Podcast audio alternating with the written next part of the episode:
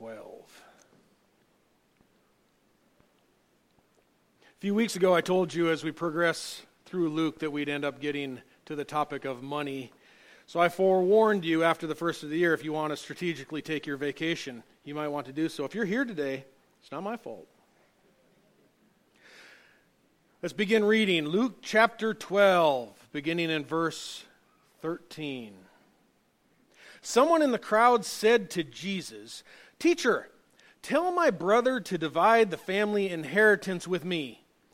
But Jesus said to him, Man, who appointed me a judge or arbitrator over you?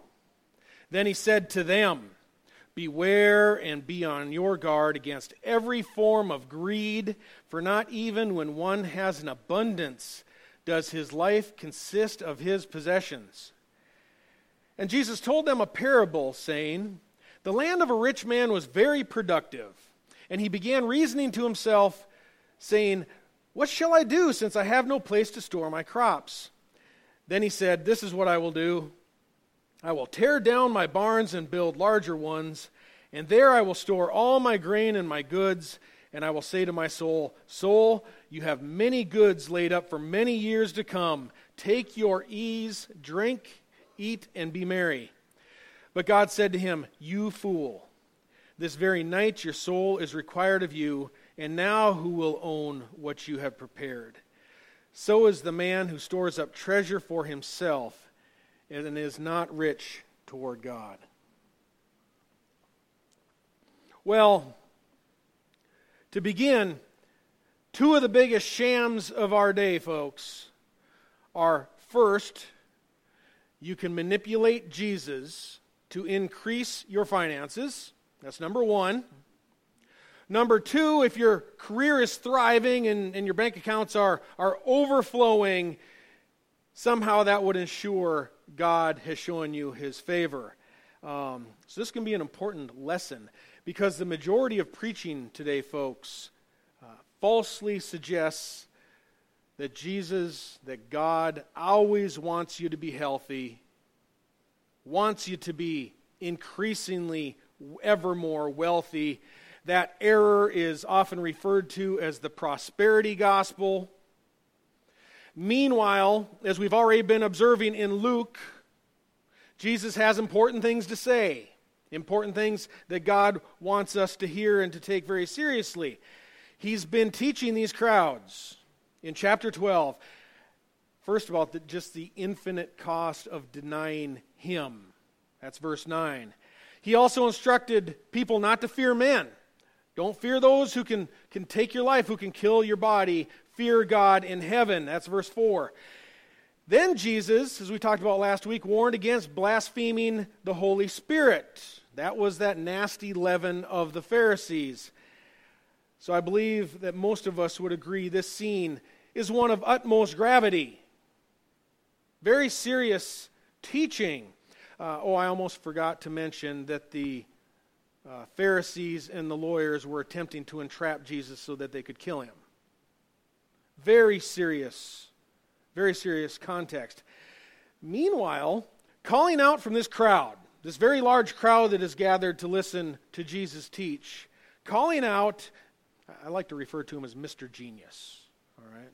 Mr. Genius. And Mr. Genius, he in essence gives a command to Jesus Teacher, tell my brother to divide the family inheritance with me. Boy, talk about incredibly bad timing. And in his brilliance, he hatched this idea that, that this great teacher of Nazareth hatched this idea that he might become useful for his own selfish gain. That's what he saw in Jesus. And what you could see, or what we might see here, is the birthplace of both the prosperity and the social gospels. Number one, the prosperity gospel, Jesus can be manipulated to advance my financial condition. Number two, the social gospel, that Jesus' notorious reputation for, for demonstrating and showing compassion, that that reputation that Jesus has can be twisted so as to demand for myself what lawfully belongs to somebody else. Concerning this man, an old time theologian named Alfred Edersheim, from the 1800s, a converted Jew or completed Jew who became Christian, writes this. Now, this actually is genius. Quote Christ had not only no legal authority for interfering, but the Jewish law of inheritance was so clearly defined, and we may add, so just, that if this person had any just or good cause, there could have been no need for appealing to Jesus. Hence, it must have been covetousness in the strictest sense which prompted it, perhaps a wish to have, besides his own share as a younger brother, half of that additional portion which by law came to the eldest son of the family unquote. The law was so was so detailed on inheritance and who gets how much and what that, that he'd have no need if he really had a cause to come to jesus. The, the legal system the, the priestly system of that day would have would have gladly taken up his cause if it were just. Under the Mosaic law, the eldest son, he received a double portion of the inheritance. That was the law. And if Edersheim is right, and, and I believe the text provides no other conclusion, then Mr. Genius was commanding Jesus to, vi- to violate God's law by implying, I don't care what God's word says, I want what I want, and I'll even insert Jesus in between in order that I might demand what I want. This is the covetousness of desiring something that doesn't belong to you, rightfully belongs to someone else. Uh, you'd rather take what they have than earn it yourself. Um, folks, God, God's word still rings true today. Uh, if you're unwilling to work, neither shall you eat and everyone is to work with their own hands and eat of their own bread. 2 Thessalonians chapter 2. Uh, we don't covet other people's stuff. The social gospel, uh, in effect, a manifestation of socialism. That is, in effect, what it is. Demands that which others own be redistributed to me, even if I didn't earn it. And in practice, the social gospel inserts the name of Jesus and declares, You know, I'm going to demand what you have be redistributed to me. And even if I have to, I'll, I'll insert the courts to take it because I've determined that's what Jesus would want. Jesus would want everyone to share equally. No, it's not. No, it's not because God has already said, Work hard with your own hands and be satisfied eating your own bread. That's what the Word of God says. Um, so, any form of socialism which would forcibly demand that everyone divide what they belongs uh, to them, that's covetous, folks. That is covetous. Uh, the Bible's very clear in asserting private property rights, Old Testament and New. If God wants to sovereignly redistribute according to his will, using divine methodology, I've seen that occur. God has done that. But normally, under normal conditions, God redistributes wealth to you and to me through us getting out of bed in the morning and going to work. That's how wealth is redistributed to us to earn a wage. Not by inserting Jesus into the picture forcibly uh, to take what rightfully belongs to somebody else. Jesus is not in the business of that. It's greed. It's greed. Uh, now, those who enjoy riches, Jesus is not going to let them escape in this passage either, all right? And we'll see that in the ensuing context. But whether we are rich or whether we are poor or somewhere in between, wanting something for nothing and desiring a sedentary lifestyle of, of lying around, watching the tube, hanging out, eating and drinking a life of ease, it's not what the Bible uh, supplies as a noble pursuit. It's not a noble pursuit. Instead, lethargy only eases the slide into sin. King David learned that as he was napping in the middle of the day, when everyone was out at war. Lethargy eases the slide into sin. And this principle, it doesn't discriminate uh, to whether you are poor and unwilling to work. Remember, text always says unwilling. I like to always provide that caveat. There are some people who physically can't in order to take care of them. Uh, but those who are unwilling to work, it doesn't discriminate from them, from those who've already made their millions and presume that, that God's just fine with them lying around. Um, God's not. There always remains more work to be done. Always remains more work to be done. But before we get to uh, the parable, Jesus becomes indignant with Mr. Genius. He says, Man, who appointed me a judge or arbitrator over you? Now just imagine if Jesus had succumbed even to this one request. Further requests would quickly come from the crowd. They would dominate his time. The, the priority of his teaching ministry would have to be set aside, and, and, and it would devolve into one of settling just petty disputes. Instead, we're, we're going to find that Jesus relies on the preaching of the Word of God to resolve all disputes. The Word of God tells us what positions we're to take and how to settle disputes. Because what we actually need, folks, what we need is the wisdom found in the Bible. That's what we need. And then, if you're indwelt by the Holy Spirit of God, you ought to be able to apply that to your particular situation. Uh, what the Bible teaches to our peculiar circumstances. So, Jesus responds to this man by giving broad principles in this parable. Broad principles applicable uh, not only to Mr. Genius, but to everybody in the crowd. That's why Jesus responds to them in the plural. He's responding to this man's question to everybody. Verse 15 Then Jesus said to them, This is the answer Beware and be on your guard against every form of greed. For not even when one has an abundance does his life consist of his possessions. Beware of every form of greed.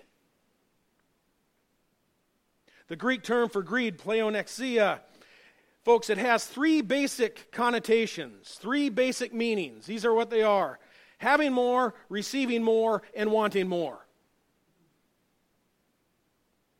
And Jesus says, Be on your guard not on guard against others, guard against self. This, this was the mistake of this man. He thought that he needed to guard against his brother. But the, ter- the term translated be on your guard, it's, it's one word in the Greek. It means to restrain oneself. Be on your guard against yourself.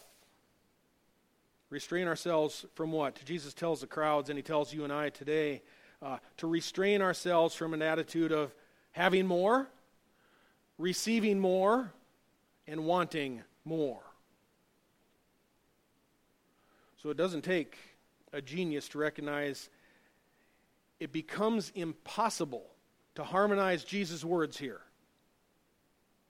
to the dogma of the prosperity gospel, which declares its noble religion to chase financial and material prosperity. That somehow it's noble to try and go out there and get as much as you can, and by the way, God wants you to have it. What a lie. What a false gospel. Jesus warns against wanting more. Why?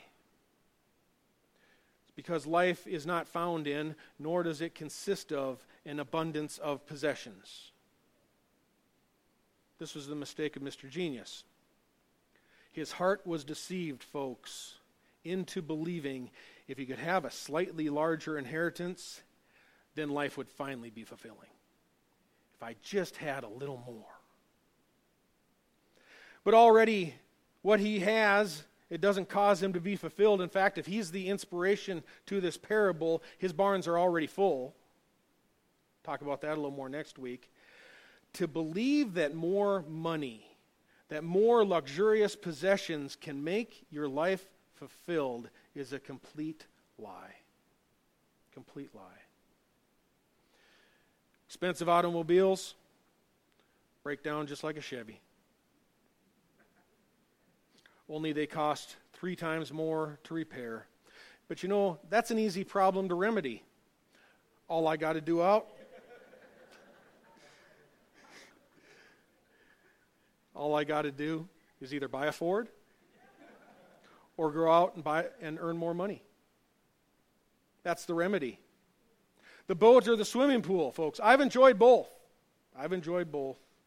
They require perpetual maintenance, supplemental insurance. No problem. All I got to do is go out and struggle to earn a little more. Beach homes, cottages, lake properties, beautiful to enjoy if you can ever actually schedule any time to enjoy cleaning it. Or you can hire somebody to clean it, to maintain it, to do the repairs, and for the insurance. All you got to do is discover a way to make a little more. This man, he, he bought the lie that just a little more will finally make his life better, but it won't. It won't. Reality is quite the opposite. In fact, everything that we acquire beyond the basic essentials merely complicates our lives exponentially. Suggest God who walked the earth for some 33 years without even acquiring his own bed. That's what Jesus looked like. And as the world preaches, I want it all, and I want it now, reality and common experience responds, and the more that I have, the more that I have to worry about. That's the truth. That's the truth. Folks, do you honestly believe that the celebrities, the, the movie stars, the, the athletes with multi-million dollar contracts, do you actually think they have a more abundant life than you? If life is so abundant for them, why do most of these beautiful people, some of them strikingly beautiful, why are they repeatedly getting divorced and then remarried over and over again? Why are they liquidating homes, filing for bankruptcy? Why are the suicide rates so commonly recorded on the evening news? Is it because they found the answer? Is it because they're experiencing abundant life? It's because they do not heed the words of Christ that say, Beware and guard yourselves against the longings of having more, receiving more, and wanting more. The reality is, the majority of rich people, they're just as miserable as most of the rest of us. Why? Because the eternal words of tr- Christ ring steadfastly true not even when one has an abundance does his life consist of possessions. A person, man or a woman, who always decide, decides that they need more and more, desires more and more, suffers the miserable state of greed and covetousness. That's what they actually suffer from. That leads to well, a necessary adjustment to our thinking. We do not have to long for other people's possessions, folks, to commit the sin of covetousness. Merely yearning to amass more exposes a heart that is covetous. it's a common uh, misperception among Christians that needs to be corrected. Some believe that because there is a command, and there is in Exodus 20, to not covet your, your neighbor's stuff, that covetous refers only to a yearning for that which belongs to somebody else. But that's not accurate. That's not accurate. The Greek word in verse 15 for greed, it's the identical word as covetousness. And it's indicative of a person who wants to amass more and more. Doesn't matter whether you are swindling it from your neighbor or even if you're earning it with your own labor. It can include your fancy for a neighbor's car, but it can also include window shopping with the wrong heart. Greed and covetousness, in fact, some translations use the word covetousness in, in verse 15. Greed and covetousness is a sin of the heart that always wants more. It's not just longing for your neighbor's stuff, it's a sin of the heart that always wants more. It indicates a heart that is and mind that are fixated on acquiring rather than fixated on serving God. It arises when materialism actually competes with God for your attention and your affection. That's what makes it an idol. So in Colossians 3, verse 5, the Apostle Paul writes this same word. He said, greed. It amounts to idolatry. The greedy or covetous person, folks, is an idolater. They're worshiping a false God. No wonder Jesus says you cannot serve God and mammon. Now, mammon is a, an old Aramaic word, and it refers to wealth when it's personified as an object of worship. That's what mammon is wealth that receives worship, your worship, my worship. Here's the crucial part, the whole crucial part of this predicament. We, we need to listen closely, folks. Very closely. In Ephesians 5, verse 5, the Apostle Paul writes this for this you know with certainty. For this you know with certainty that no immoral or impure person or covetous man who is an idolater has an inheritance in the kingdom of Christ and God. This we know for certain. A covetous heart does not have an inheritance in the kingdom of Christ and God. That ought to scare us. And in 1 Corinthians 6, verse 9, those whose hearts are, are consumed with having more, receiving more, and wanting more, they're lumped in with the unrighteous who don't inherit the kingdom of God. Paul writes, Or do you not know that the unjust or the unrighteous will not inherit the kingdom of God? Do not be, be deceived, he says.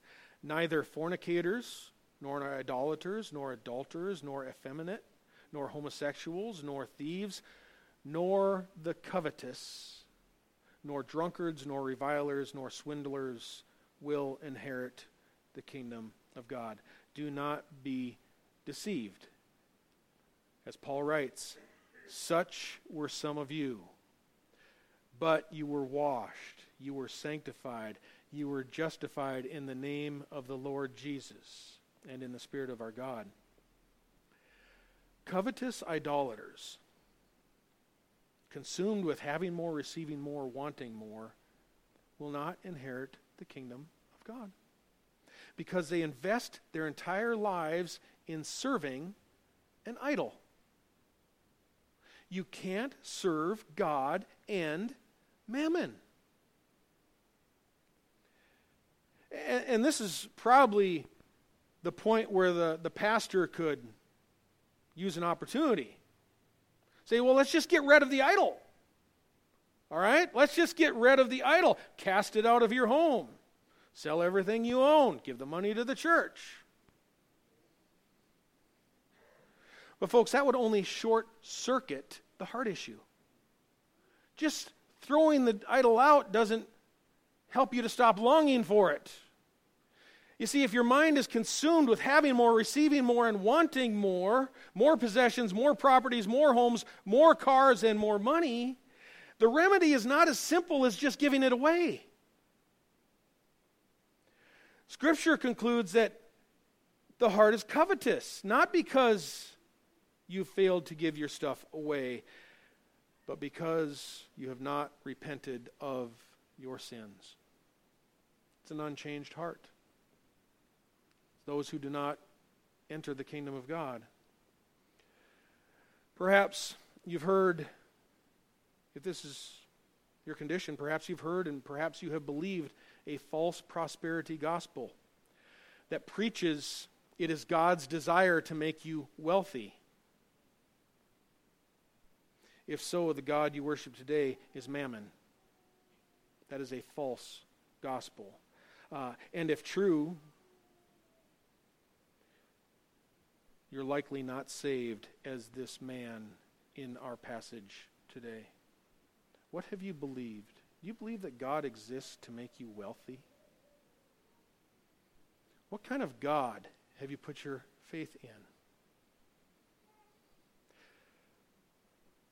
This man in our passage, he is the one who has been listening to Jesus preach about heaven and hell, things of great weight and gravity. Yet all he can think about is having more, receiving more, and wanting more.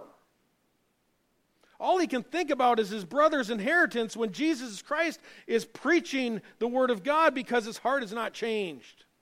It's filled with greed, filled with covetousness. Folks, if that describes you, the remedy is not giving away everything you own.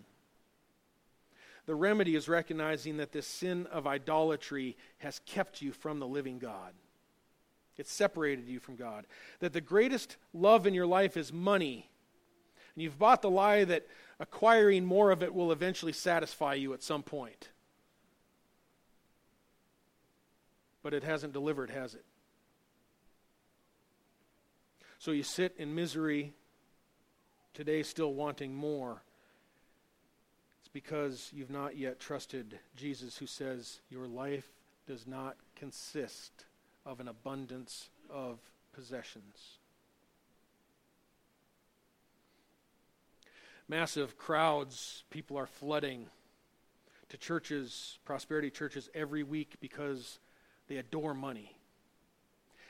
And they rejoice when they hear a false gospel that, that God wants them to have even more of it. Even more of it. They rejoice in such a gospel. All the while, the scriptural truth remains. When money is your idol, it indicates a heart that is covetous and separated from God. But Jesus came, he said, John 10 10, so that you could have life and have it abundantly, abundant life. He did not amass possessions, he lived free from the love of money.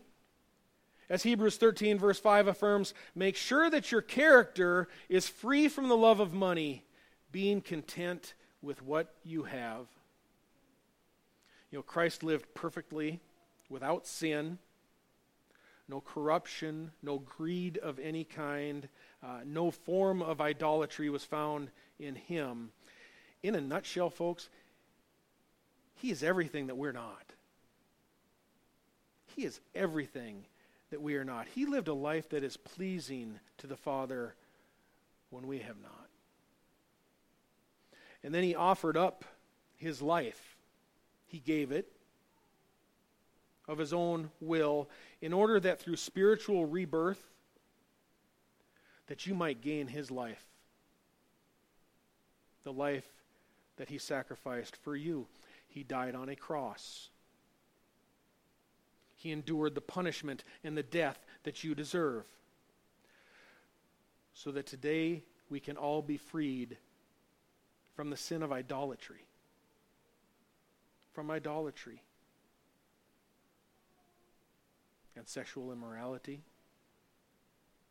And every other sin that troubles your heart, even the love of money. God is calling all to repent, turning our hearts from sin and toward Christ. As Scripture declares, if you confess with your mouth Jesus is Lord and believe in your heart that God raised him from the dead, you will be saved.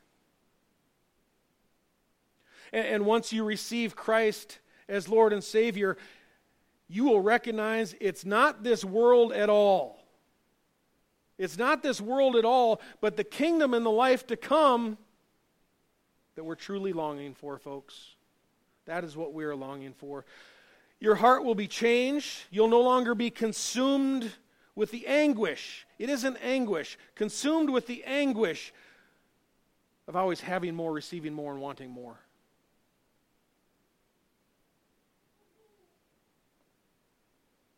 And instead, there will arise from within your heart a peace that surpasses all understanding,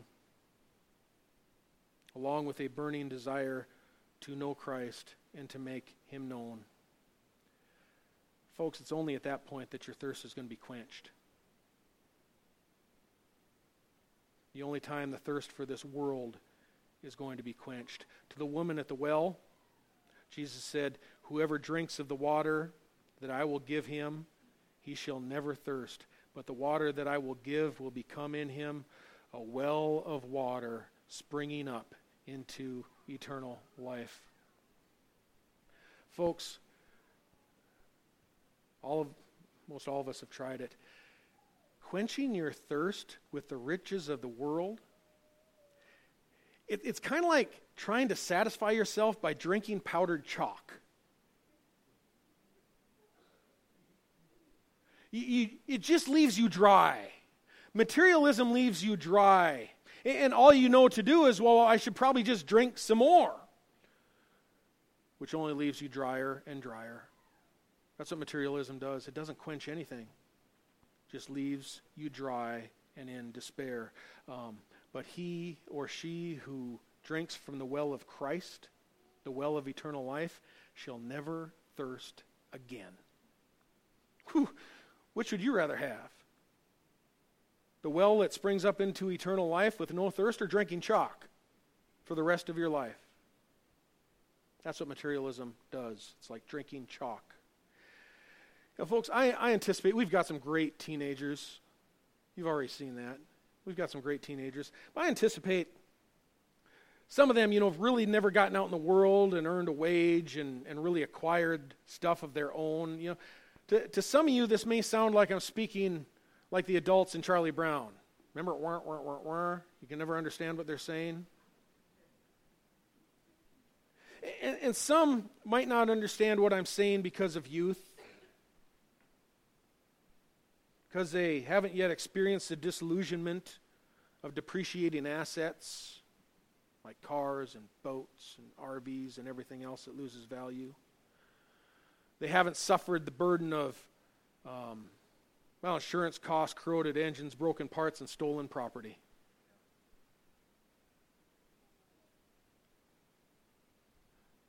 My first real experience with a broken heart in this is I was really young. And we got our driver's licenses really young and up in North Dakota on the farm.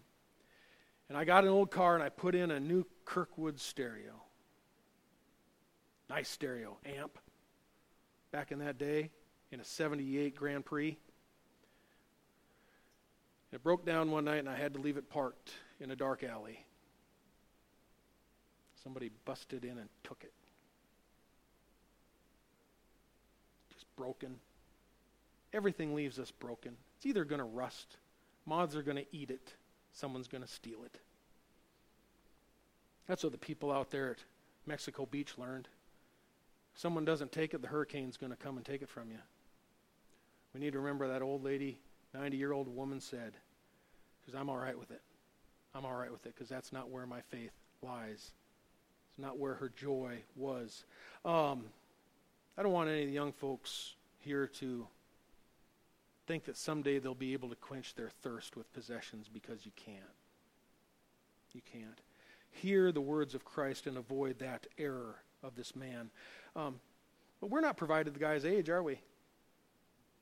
We don't know how old he is. And, it's unnecessary to be told how he is because covetousness is a heart condition not related to age, not exclusive to age. There remains no shortage of older folks still trying to find the meaning of life through Corvettes. Got nothing against Corvettes. Some people still trying to find meaning in life in that type of pursuit. But at least most of us older folks, we speak the language. I mean, we've been striving for years to maintain all of our stuff, right? That keeps falling apart and breaking.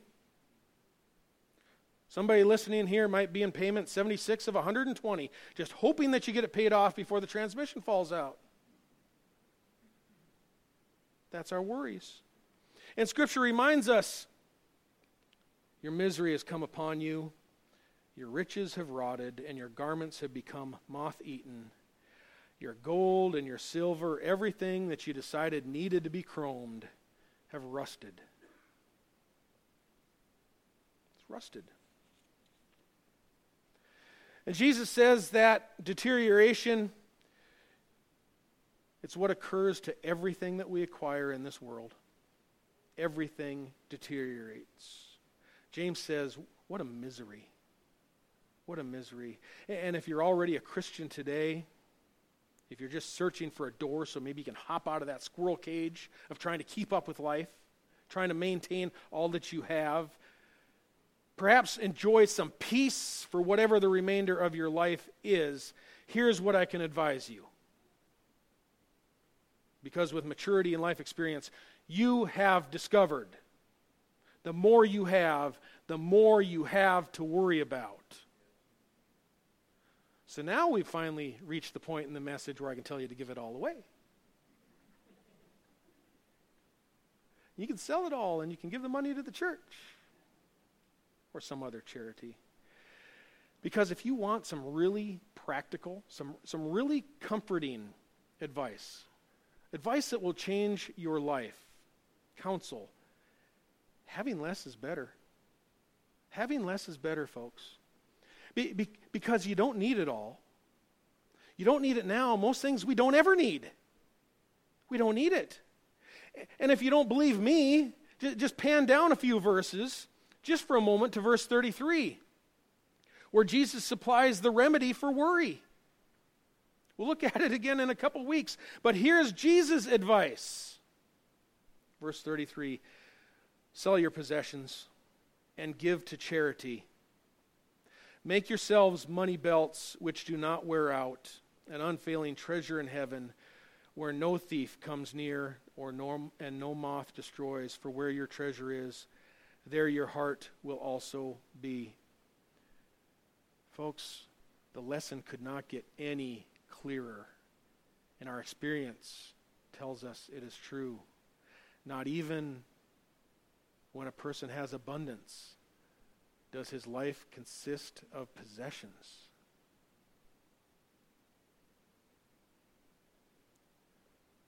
We don't need a five stall garage, folks. We don't need 50 pairs of shoes. We don't need everything that our heart desires Sell what ails you. Do not store up for your treasures uh, for yourselves treasures on earth where moth and rust destroy and where thieves break in and steal, but store up for yourselves treasure in heaven where neither moth nor rust destroy and where thieves do not break in and steal. You say you want abundant life? Eliminate the abundance. Eliminate the abundance. I, am not kidding. I'm not kidding.